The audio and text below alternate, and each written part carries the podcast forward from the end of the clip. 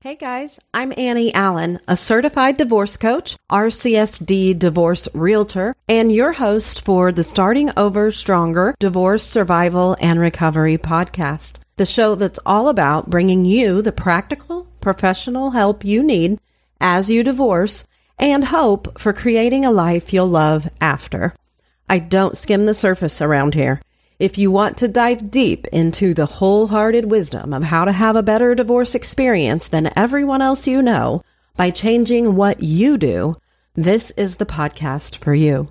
After a lifetime in dysfunctional relationships and over a decade in recovery, I'm ready to share everything I've learned and everything I'm still learning, along with the collective wisdom of amazing divorce professionals and divorce survivors because I believe the keys to a better divorce and healthier relationships to come should never be a secret. The enlightening and unconventional wisdom you'll find here is actionable and sometimes even fun, like friends chatting over coffee. So come listen in for a fresh, honest look at doing divorce differently. Starting over stronger is here for you, for the help and hope you need before, during, and after your divorce. Let's dive in.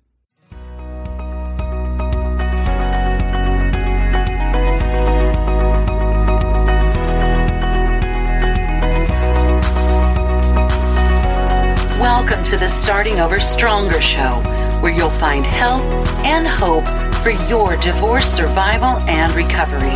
Divorce well, live well.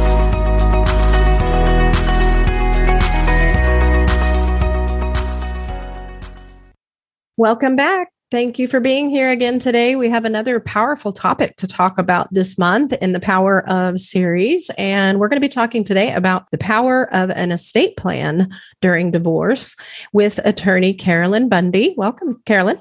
Thank you. It's good to be here. Yeah, good to have you. This is kind of a new topic for me, uh, not something that I did in my own divorce. I don't know that I needed to, but if I did, I, I didn't. and I have heard uh, you talk about this a little bit with in other circles, and I and I really just wanted to bring this information to people who are maybe in need of it at this point, you know, or, or maybe in the future will be. And so, first of all, though, tell us a little bit about yourself. Yeah, so I am a family law attorney that also works on estate planning. So I born and raised in Indiana and now practice in Kansas and Missouri and practice a little bit more in Kansas. Kind of learned to love it. And so as a Mizzou grad, that's just a little bit on that. I get that all the time out of state stuff. So yeah, and I've been practicing for a little over a year now. Okay. And big passion is family law and getting estates and things ready for everybody. Very good. Very good. Well, uh, for those of you who can't see her, uh, Carolyn, that's most of you, because this is a podcast. Carolyn uh, is a little Spitfire redhead, and don't let her youth fool you. She knows what she's doing in divorce court. oh, yeah. that I have learned. so today we're going to talk about estate planning as it relates to divorce, but let's just start with because frankly what like a lot of people i don't know what statistics are don't have an estate plan. Maybe they don't know what it is. Maybe it sounds really intimidating and like something they don't need. So bring it down to earth for us. What is exactly this estate plan thing?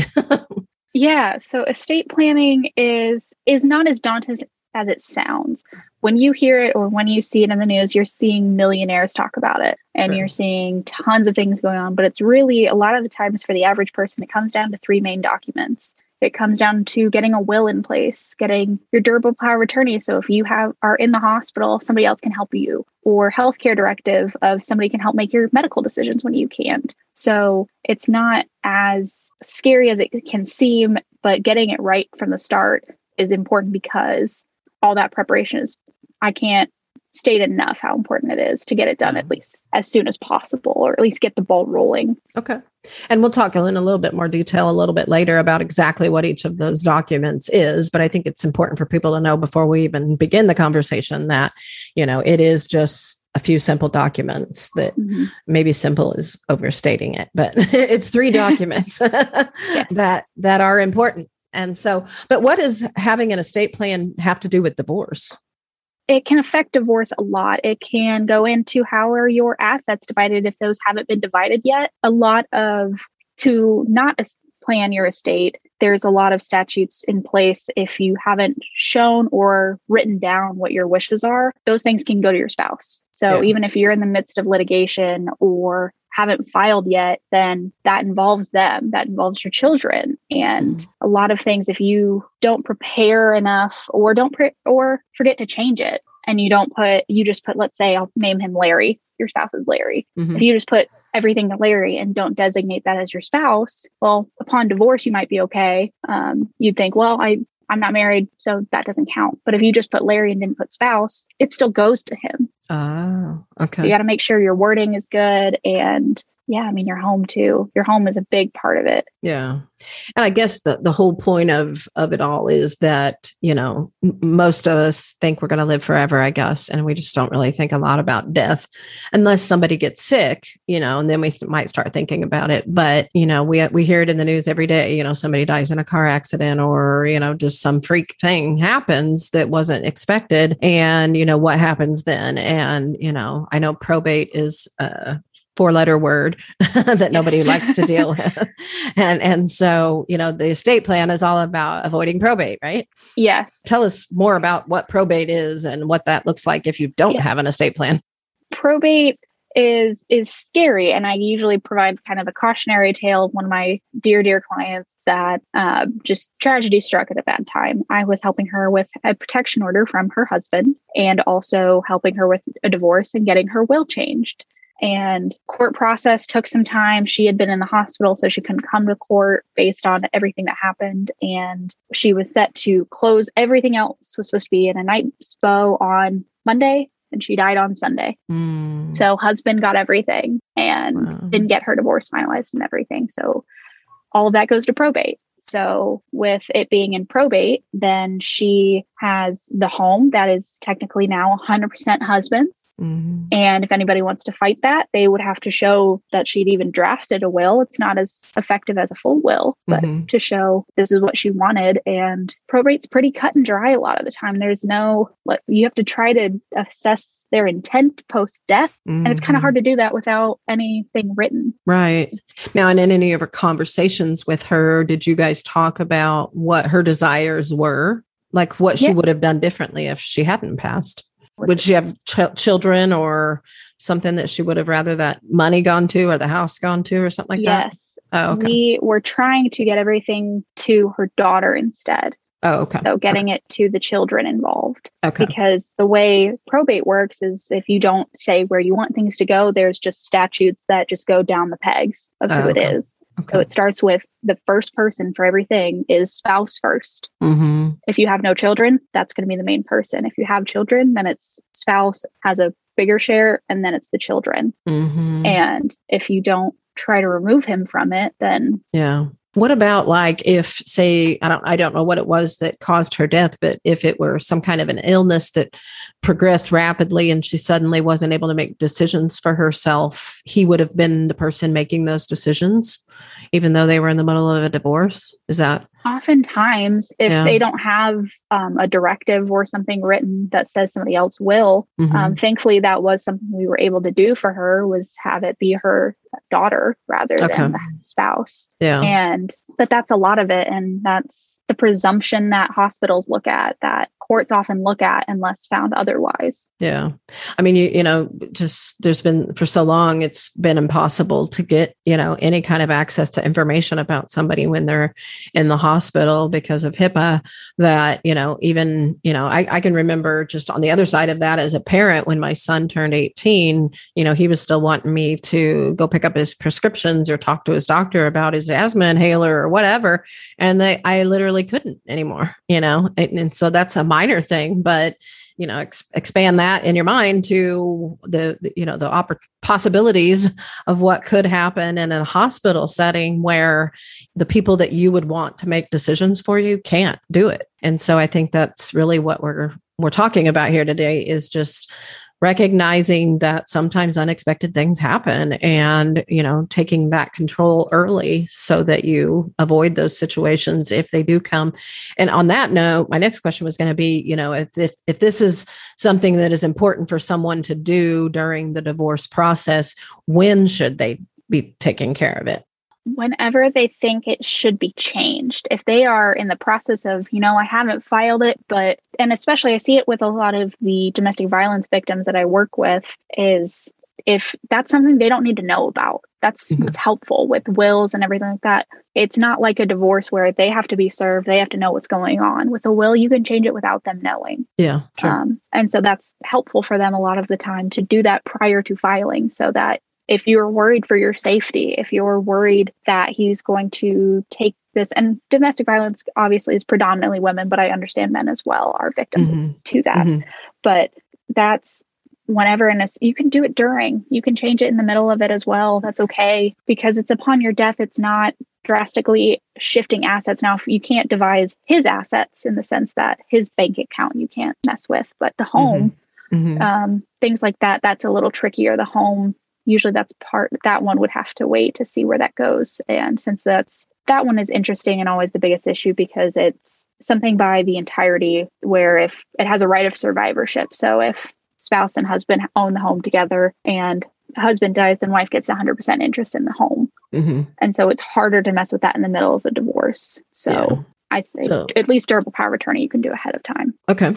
So sounds like the best time to take care of it is whenever you realize that it needs that it needs to be taken care of. Whenever it comes to your attention that that, that this opportunity exists. And, and if you're listening today listeners that's right now.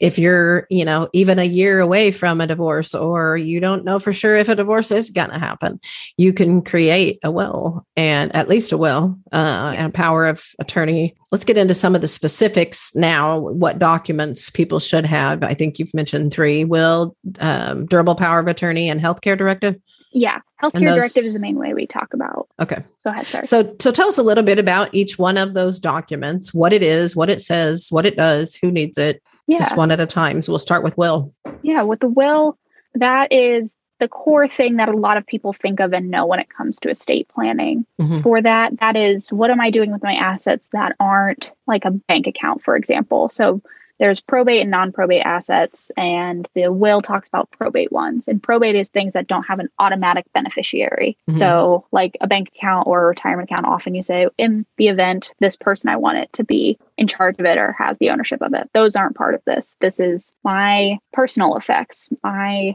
jewelry that I got from my grandmother, those sorts of things. Mm-hmm. And that is part of the will. And that's important because something I always tell people if you're trying to have somebody not get anything, you can't just say they're not going to get anything. You have to make sure you get rid of everything so that there's nothing for them. Mm-hmm. Um, okay. And so some people with greater assets, they can do a trust instead. Um, mm-hmm. Um, that's people when I think have millions and millions of dollars. And I have yet to run into a person that necessarily needs that over something else. But the will is putting forth your wishes on mm-hmm. how you want. That includes what you want for your funeral. If you want to be cremated, if you want a f- procession, if you want this specific funeral service, this specific burial spot, things like that. You can talk about almost everything with it too, and who's gonna who's gonna look after your things, who's going to um, take care of your finances upon death, and make sure everything's solved and everything like that. And you have to be I'm sure very careful about who that is. I mean, it's easy to think, you know, in a divorce situation, you know who you don't want it to be, but who who do you want it to be, you know? And is anybody you choose to be that person going to be willing and able to make the decisions that you would want them to make, you know? And that may or may not be a you know, you may have multiple children and you have to choose between your children. I heard recently it's it's actually kind of worse to just put both of the kids or all of the kids because that just creates problems for them later. And yet i'm sure it's hard for parents to choose one child over the other but you are helping everybody if you just put one name. Is that right? Yes completely. It's important because the a lot of the things that go on with that can be conflicting. The different siblings will have different opinions on where they want things to go. Well, I remember mom said this, or I think she said that. This is how I want things to do. And also, it's important to choose one that you know will take that appointment because they can say no they can petition and say, I don't want to do it. Mm, and then it okay. can go to the person that you might not want to be it of your children. That's not necessarily to say that they make poor decisions or you disfavor that one, but you know that the one you choose is going to be level headed, mm-hmm. seek out your wishes yeah. and do what needs to be done. Yeah. That's a good point. So you really probably ought to be having a conversation with all of your kids, probably independently, not all in one room together. yes. but letting everybody know what's happening, you know, and, and you know, just so that there's not any surprises when that day comes. Um, and I think it's worth saying it doesn't really matter if you have a lot of wealth or material possessions. I mean, just look around your house. You've got stuff. And yes. if you don't decide what's happening to all the stuff, then somebody else is going to have to do it in the middle of their grief and shock and loss. And so it's a very compassionate thing to do to make these plans in advance. And, and it's not terribly expensive, especially when you consider the costs of probate. Um, so it's actually saving you money by doing it now this way, right? Oh, completely. And it's and I always bring up there's things that if if you don't have one, and I know this all sounds like scary cautionary tale, but it's it's important is if if the statutes run out of things to give or people to talk to, then it just goes to the state and nobody gets your things. Mm-hmm. And it just okay, well the state will just adopt whatever because we don't know how they wanted things to go. Mm-hmm. They just what just give it away or something pretty much they if there's storage lockers i just give those random examples things stuffed in oh. storage boxes that you've never mm. told anybody how to mess with yeah. and we always help try to make sure that we're inclusive as possible because trying to itemize everything you own yeah is impractical well, and yet, if you're going through a divorce, you're going to be doing that anyway. So you, you might as well start now. my my tip for that is just get a clipboard and some paper, and literally spend some time walking from room to room in your house, and just sit down in the room and look around and write everything down. And if you take pictures of it all, that's even better. Open drawers, take pictures. You know, have all of that like inventory because it yeah, especially, and I, and I often am mentioning this in the scenario where somebody's preparing to leave a marital home to you know begin divorce proceedings. And you know it's like once you leave there you know you think you're going to remember what all is there but it's sometimes very hard to. So it's important to have a mental image of it all if not actual images and lists of everything so that you can make those decisions. Because like i said like you said it's it's you want to make those decisions. You know you don't want somebody else to have to do that. And and so that's the will um, and then um, the durable power of attorney. What talk about that? Yeah, so that is very important to get done. All of this is important, but this one is one that people need more for their family members. Um, I see, and that's usually when it becomes in the forefront of other people's minds. Is that takes effect when somebody loses their capacity. So if they are in a coma, they have a stroke, they are, you see it in some higher wealthy people where they just don't have the time to manage their own assets. But for the most part, it's you have a family member that's incapacitated or they are ill and just don't have that mental ability to work mm-hmm. on their finances, their estate. So any debts they have going on. Mm-hmm. Um, that's important. And so it helps you manage their affairs while everything's going on. And mm-hmm. the durable power of attorney has a lot of power. So it's important to one, pick who you have to keep in mind who you want it to be. And if that person can't serve because something happens to them or they choose not to at some point, mm-hmm. then who you would want the successor durable power of attorney would be. Okay. And because that durable power of attorney often can nominate a guardian or conservator over you, which I know um, Annie and I can talk about later, but that is somebody that would can nominate, let's say, just to give people your son is your durable power attorney. You are in the hospital, then your son has the power to choose somebody that's going to manage your affairs long term mm-hmm. that is choosing either an organization or another family member to manage your finances manage, mm-hmm. manage you as a person so they have broad discretion, but you can limit it as much as you want. And there's only there's certain things they can't do. Mm-hmm. So they can't modify your will, just general. So there's a lot of restrictions on that, but also they can only do some things with with your permission. So they can't randomly just start creating trusts out of your stuff or messing with your finances. You can narrow what they can do for you. Okay. So you nominate who's going to do it, who might do it if they don't do it, and you tell them what they can do, more or yes. less. Okay. Um, and, and then this is a largely financial document. Is that right? This and, and then the healthcare directive is more the health stuff. Right. Yeah. So, So they kind whatever- of work the same. Yeah. And so whoever does, whoever you would want to nominate for your power of attorney, uh, what do you call that person? The ex- Attorney in fact. attorney, in fact. Okay. Um, whoever you're going to nominate for that, you would want to be somebody that's good with finances. You wouldn't want to have somebody that, you know, lives paycheck to paycheck making those decisions for you, right? completely and somebody who's just a little bit more analytical in nature because that also means if you have any pending litigation or you have a they have a debt case something crazy going on that person stands in your place Mm-hmm. for a lot of it Yeah. and they're kind of that person that can get in the foot on because kind of we talked about when you need to know information you're trying to get information on behalf of a family member to know more Mhm. and you're just getting red tape this helps you get through that Yeah. I liked how you described it earlier that they'd be level headed. That's a good way to put it because this is whenever this goes into play, it's going to be an emotional time. So it, it is important that to, that they be that. When a woman is going through divorce, one of the first questions she usually asks is, Can I keep the house? Here's how to know for sure. Five star house homework with RCSD realtor Annie Allen. That's me. Title condition, mortgage appraisal, and credit. These are five important tasks that have to be addressed to make a well informed decision about whether or not to keep the house. And I can't answer that until we look at each of those factors closely. Will your lawyer gather this information? Possibly, but unlikely. Even great lawyers do not address most of these issues because they're not real estate professionals, they're legal professionals. So don't make assumptions. Do your house homework. You don't want to make a decision without all the facts. Let's connect today to discuss your unique situation and find out whether or not it makes sense for you to keep the house. Before mediation is the best time to have this information. Email me at Annie at startingoverstronger.com or visit startingoverstronger.com and click real estate to learn more.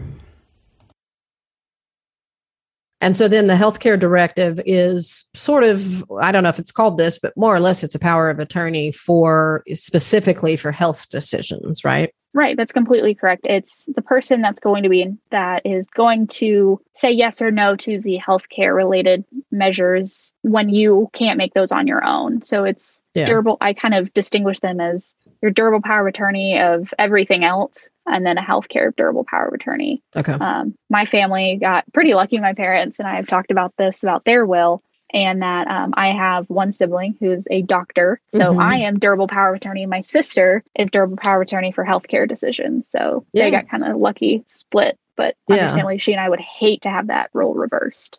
Right. Yeah. And and that's a good way to look at it. And that's kind of one way I had it explained to me as well is if you've got, you know, two kids and one does a job or just has skills and abilities that uh, that are more analytical, financial, left brain, you know, then Mhm. that's going to be the person you want that does your power of attorney. And if you have somebody that, you know, is compassionate and kind and empath- empathic um, and or a nurse or doctor or somebody in healthcare. That might be who you're going to want to make those decisions for you more so. So that's a good way to divvy those duties up and so that you know hopefully there's not an offense on anyone's part with regard to the division of labor when it comes down to it you know but Now, this is a weird thing with the healthcare directive. Is I found this wonky statute a few weeks ago, but that apparently under Kansas law, if a pregnant woman is trying to make a durable power of attorney, it doesn't have effect. I have Hmm. no idea why, but that's something to keep in mind. well that would be a rabbit hole so let's not go down in it Uh, you mentioned earlier the words guardians and conservators. What are they, and what's important for us to know about them? Yeah, so they um, they apply in family law for minors, but kind of here today, I'm talking about it more in the sense of adults. Mm-hmm. So it's similar to the durable power of attorney and a living will, um, but swapped. So the conservator is someone that handles your finances when you are incapacitated or have um, either by disability or incapacity. They handle your finances. That that can be a specific person, a bank, a trust company, however. And then the guardian is the person that watches over you as a person person as much as possible while Mm-hmm. also making sure that you can live your life as freely as possible. So um, I give the example of somebody who has dementia. Okay. The guardian is the person that pays attention to your facility and making sure that that's a good facility for you, that you're getting proper care, Mhm. and that that is they aren't limiting your ability to kind of live your life more than necessary. Mhm. And the conservator is making sure that the finances to fund you being in that facility works and making sure that your assets are being drained by something else that they aren't paying attention to. And is the guardian and conservator the, the titles given within the documents we've already discussed, or is- that a separate document or paperwork? That's a, it's separate. Um, the durable power of attorney does talk about the adoption of a person for it, Mhm. um, but with the will, it wouldn't that wouldn't go into play upon um, death. Okay. So the durable power of attorney allows that to be this person is down unable to communicate with us properly about what their needs. I will be the person helping put somebody in place. So they can be court appointed. So if the court sees that this person is incapacitated, the family doesn't have to petition, they can do it on their own. Or what often happens is a family member says, Hey, I we need some greater help here. I can't I have lots of family members with um, Alzheimer's or dementia. And so a lot of them say, I can't do it on my own. I need somebody else to be in charge of this. Mhm. So And if they have the will, the durable power of attorney, and healthcare directive, what would make them? Uh, what is it? The way? I, what? How do I want to say this? Um, what would require them then? If is that enough, or what is the need that leads to the additional documentation for guardianship and conservatorship?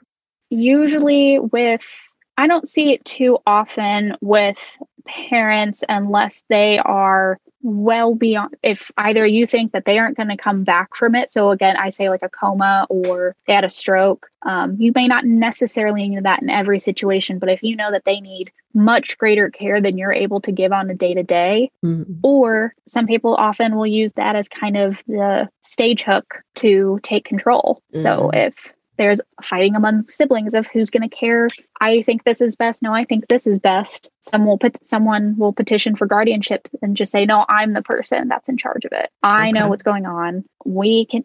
And you can pick a co-guardian, so like one other person Mhm. um, but I get that a couple of times where siblings just start fighting over what they think is best for the other person. Mhm. But the nomination of a lot of times you're able to get somebody to nominate. So if the fam- mom says, if I get sick, the durable power of attorney is a point for that. So if they say, well, I name this person my durable power of attorney, Mhm. that's who the court's going to look to first if somebody starts freaking out. But if somebody different comes in and asks for guardianship or conservatorship, that's what is that just a, a an appearance before a judge for him to decide to, whether or not that should happen? Yes, and it's usually a lot higher because the first thing that the courts look at, the number one priority is what that the what they call the ward, Mhm. um, the ward's wishes and nominee. That's who they look to first. So somebody who hasn't been listed, hasn't been involved, the court's going to look at them with a decent amount of scrutiny and wonder what what are you going to do for them then? Mhm. Okay. And would the guardian and conservatorship also come into play with a if if in a divorce situation um, they have a special needs child that is potentially going to need um, care for much beyond the age of eighteen? Is that a place you would see that? Yeah, I haven't um, seen it too too often. I do see it. Um, there's a. I haven't seen the specific kind of arch between guardianship of a minor to an adult guardianship that Mhm. 18 and then moving it over. Mhm. Um, but that does qualify for that. A lot of the time, they'll do a guardian of the minor. Yeah. But I don't tend to recommend that just because that that adds more court scrutiny into what your parenting decisions are. hmm But if there's one parent who just doesn't pay attention to the needs of the child, or there's just great difference between your opinions, hmm then that might be helpful. Yeah. Well, we had an earlier episode uh, where I interviewed uh, Stephen Doc Hunsley. He uh, uh, is the founder of the SOAR Special Needs Yes. Program, and and I know we talked about this. So, listeners, if you are going through a divorce and as you're thinking about um, all these estate planning issues, and you have a special needs child that is going to require care beyond the age of 18, I would highly recommend you listen to that episode um, to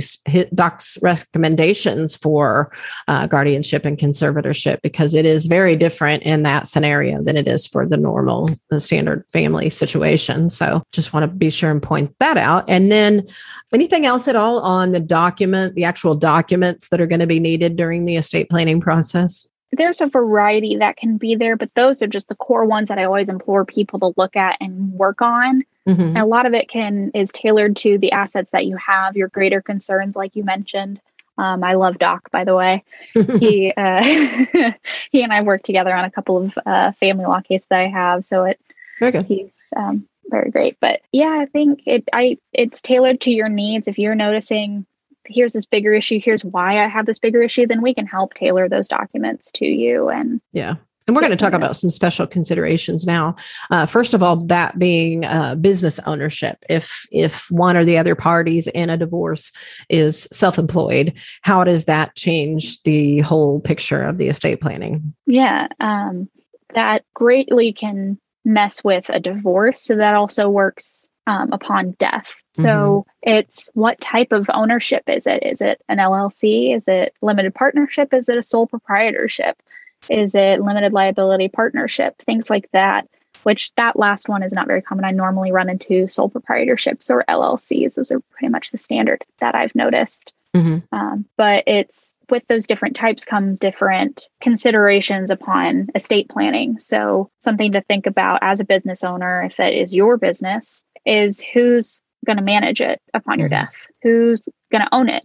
Are those two separate people? Um, are you going to sell it? And are you going to try to have it run and close out, or is it going to be automatic sale upon your death? Those are some things to take into consideration because that can change what happens. And kind of, Annie, like you had mentioned with um, taking inventory of your things for mm-hmm. your will, that comes into play with the business owners. Yeah. Like, taking into account um, if there's no specific person that's been appointed to take point upon a business owner's death, mm-hmm. the court will often place a personal representative in front of the business and they have to do start doing that mm-hmm. which okay. can be quite invasive um, sometimes yeah but that person's going to run your business if mm-hmm. if you don't have somebody listed that person can run your business for up to six months. Okay. And depending on the type of business and most businesses six months can be a very long time. Mm-hmm. um, and a lot can change during that. So they'll look at your insurance your audits what your personnel because then that affects that if you have other personnel that works for you how they're going to get paid and it can be very intricate if the plan's not properly placed.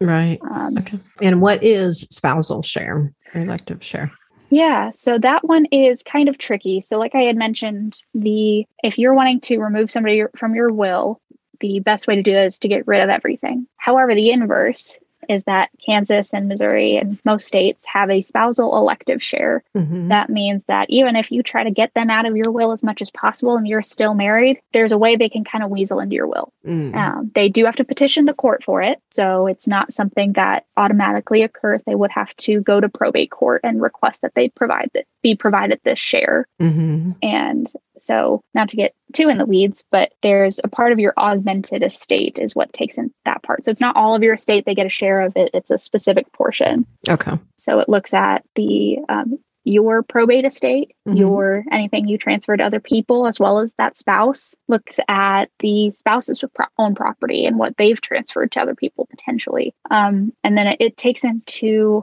percentage, there's a percentage of that that can be taken by a surviving spouse, depending on your length of marriage. So that ranges from 3% to 50%. Oh, wow. So it can be, and 3% starts at a year. So they can even still, if you completely get rid of them after a year, they can still get 3% mm. of your estate, augmented estate. Okay. Well, that's good to know and something to look into more if this is something that sounds like it would affect you. Um, what other special considerations come to mind with estate planning? For example, do they need a trust? Yeah. So trusts, there's a lot of different things that come into mind with it, but trusts are trusts are kind of sticky. And I'd say I I don't tend to recommend a trust unless you hear that you need it. So some of the things to take into consideration are the amount of your assets. If you have great uh, really a diversified portfolio. You have lots of properties, and that includes people who flip homes. That's a lot of properties that can make it a little bit average rather than just um, having your marital home, your assets, and your retirement. That doesn't necessarily warrant the need for a trust, but mm-hmm. Anything beyond that, I'd look into it. So there's two main types of trust there's a revocable and an irrevocable. Revocable is pretty common just because, and I recommend those for younger people. So if you're younger, a revocable trust means that you can mess with the assets during your lifetime. Mm-hmm. So you can move them around, you can change who you want it to be. You can, those are still considered your assets. Um, and it helps you in the long term, but there's not really a tax benefit compared to that if it was an irrevocable um, and creditors still can go after it. Mm-hmm. and irrevocable is mostly comes to play when you are trying to get trying to reduce the appearance of your assets. So if you need to qualify for medicaid or other government programs an irrevocable might be a good idea to help you qualify Mm-hmm. Um, but at the same time, those assets are considered yours. So you don't really get to touch it during your lifetime. It's all the person it was given to. That's technically their assets. Hmm. So, okay. Um, and uh, one thing I was just thinking of uh, a little bit earlier, we were talking about who needs um, a will, um, power of attorney, and so forth. And the last thing probably anybody thinks of is an 18 or 19 or 20 year old child of theirs. But um, that actually was brought to my attention not not too long ago that actually um, it is to your benefit to help your adult child to create their estate plan if they have anything at all that you know that they've saved up that you know and i don't i wondered what you would think about that and and any other circumstances that would lead toward the the importance of that especially with regard to divorce yeah, I think it's important for I I say for the most part anybody can benefit from a will because it doesn't all have to go to probate. Mm-hmm. I say most of the time probate anything for litigation of it comes from there being an issue, meaning somebody's mm-hmm. going to contest it. There's going to be bigger issues. So there's um so I think minors can benefit from it. I don't see necessarily any I don't see any downfall for them. I think they might not have the grandest one, but I think it sets something for them to do that because just speaking personally, I don't have I don't have a lot of things right now. Mm-hmm. But a lot of it is going in I'm also unmarried. So anything I draft um it's going to go to my sister. Mm-hmm because otherwise it goes to my parents. But then if my parents pass, then it's to cousins or whomever, or somebody maybe I don't want it to go. I don't want it to trickle down. I would like it to just stay with my sister. Mm-hmm. So that's something that I think is beneficial. Yeah. Um, something to pay attention to is just what, how many people do you want to give it to? Do you plan on having children? Do you have adopted children? That doesn't necessarily change the way that you draft it, but mm-hmm. sometimes the courts can just look at if you just say all my children, you don't name them specifically. Sometimes mm-hmm. the court can, depending on which judge you get, can look at them a little bit differently. They can, um, if you don't name them or um, or you don't just state it's any children born or adopted from me, mm-hmm. that is something to take into consideration. Hmm. Okay. Well, let's talk now about um, the the job of an ex- executor and um, the checklist of duties that they're going to have, and how how it helps someone to prepare for their own estate. Mm-hmm. The executor has a lot of power and a lot of kind of Spider-Man, I think, joke is with a great power comes great responsibility. and so that's also just important when you're choosing who your executor is going to be. Yeah. So um, if you don't, if your trust for that person is broken, mm-hmm. or you've seen them make some poor decisions or rash decisions. People call me and say, eh, I saw that will, but I don't, I'm not going to follow that provision. You don't want mm-hmm. that person. You don't yeah. want that person. So that's going to ignore part of it. So yeah. this is some of the things that they go through. Um, right at death is making arrangements for anything immediately. So if you have pets, and that means making the funeral arrangements. And thereafter, that's filing their taxes. So if they do have a spouse, the executor is the person in charge of it, not necessarily the spouse, or you have to work with the spouse as the executor. Mm, yeah. That's making their funeral arrangements, including paying for it, seeing if there's an attorney or if you need to get an attorney to take anything to probate if there's an issue. Yeah. And if you're and if the person who's deceased has a business, then there's a bigger thing to mess with that's there, but it's also looking through that will, seeing what they want, who it is contacting those people. Mm-hmm. So a lot of wills will include a trustee. Um, if that person doesn't know that what you see in movies and things where there's a formal reading of the will in a big office and the whole family collects yeah. that doesn't really happen. doesn't really happen anymore. movies aren't real. Um, so a lot of the time it is one or two people looking it over and at that point contacting everybody who's been listed. Mm. So a mm. lot of family members are wonder, hey, if I've been put in the will, uh, you don't really get to tell them that unless they actually are part of the will.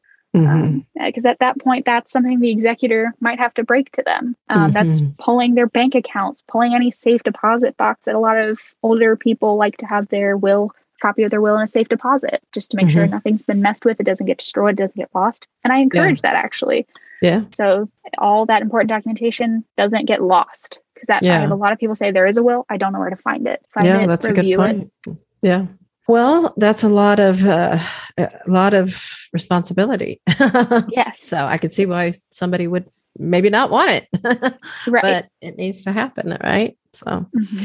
well, you told a story earlier about a woman who obviously had no intention of dying and and did anyway, and uh, the importance of the estate plan during divorce with regard to that. Do you have any other stories, good or bad, that that kind of emphasize why it is so important to estate plan during your divorce or before?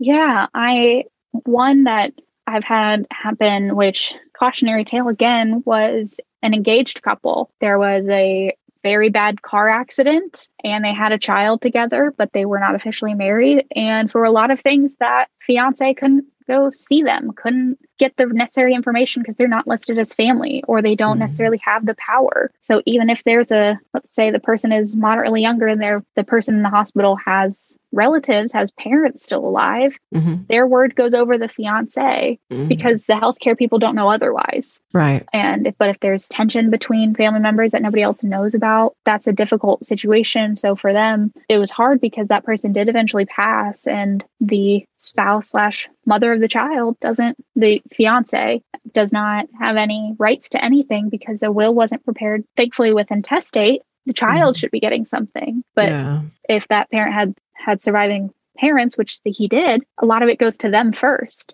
mm-hmm. it goes to yeah. them and then the children so yeah well, I think there's a lot of power in talking about stories because so often the reason we don't deal with all of these things is because we just don't think it's ever going to happen to us. You know, we're just busy mm-hmm. living our lives and we don't you know it, we can't you can't expect the unexpected. It just happens. And so if if i had to say that there was one major thing that i would sum all of this up with it is that when you go through a divorce a lot of times you know you're kind of stuck in the story of it all of of the loss of that relationship.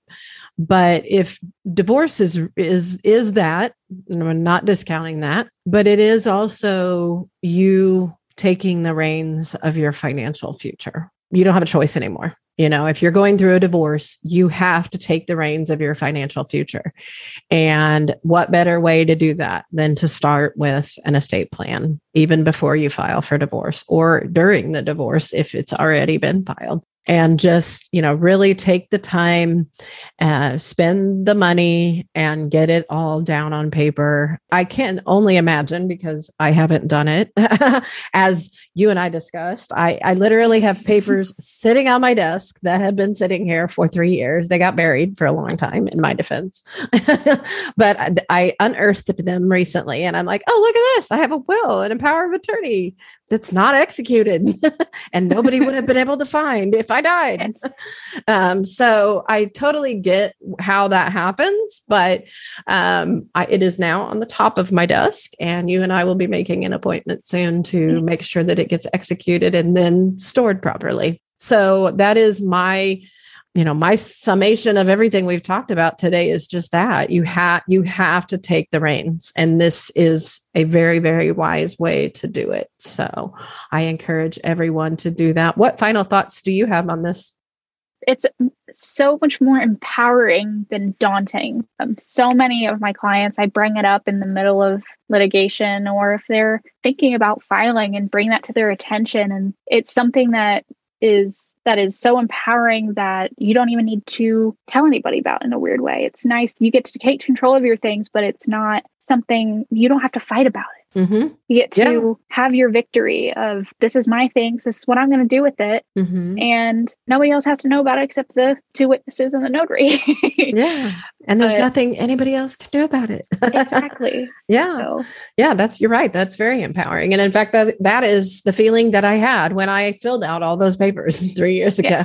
I thought this is really kind of cool. So just get it all together, you know, like when in your life do you really feel like you have it all together?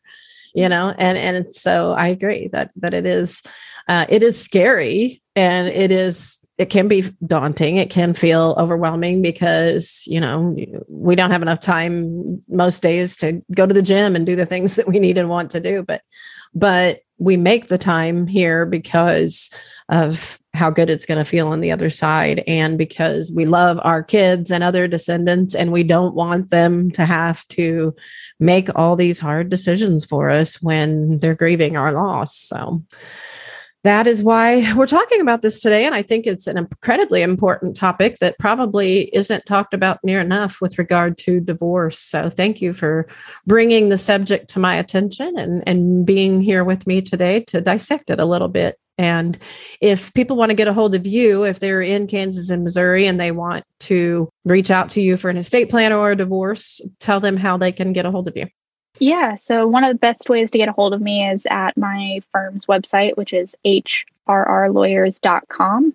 And okay. you can also contact us um, at our phone number, which is 816 605 1734. Okay, very good. Well, thank you again.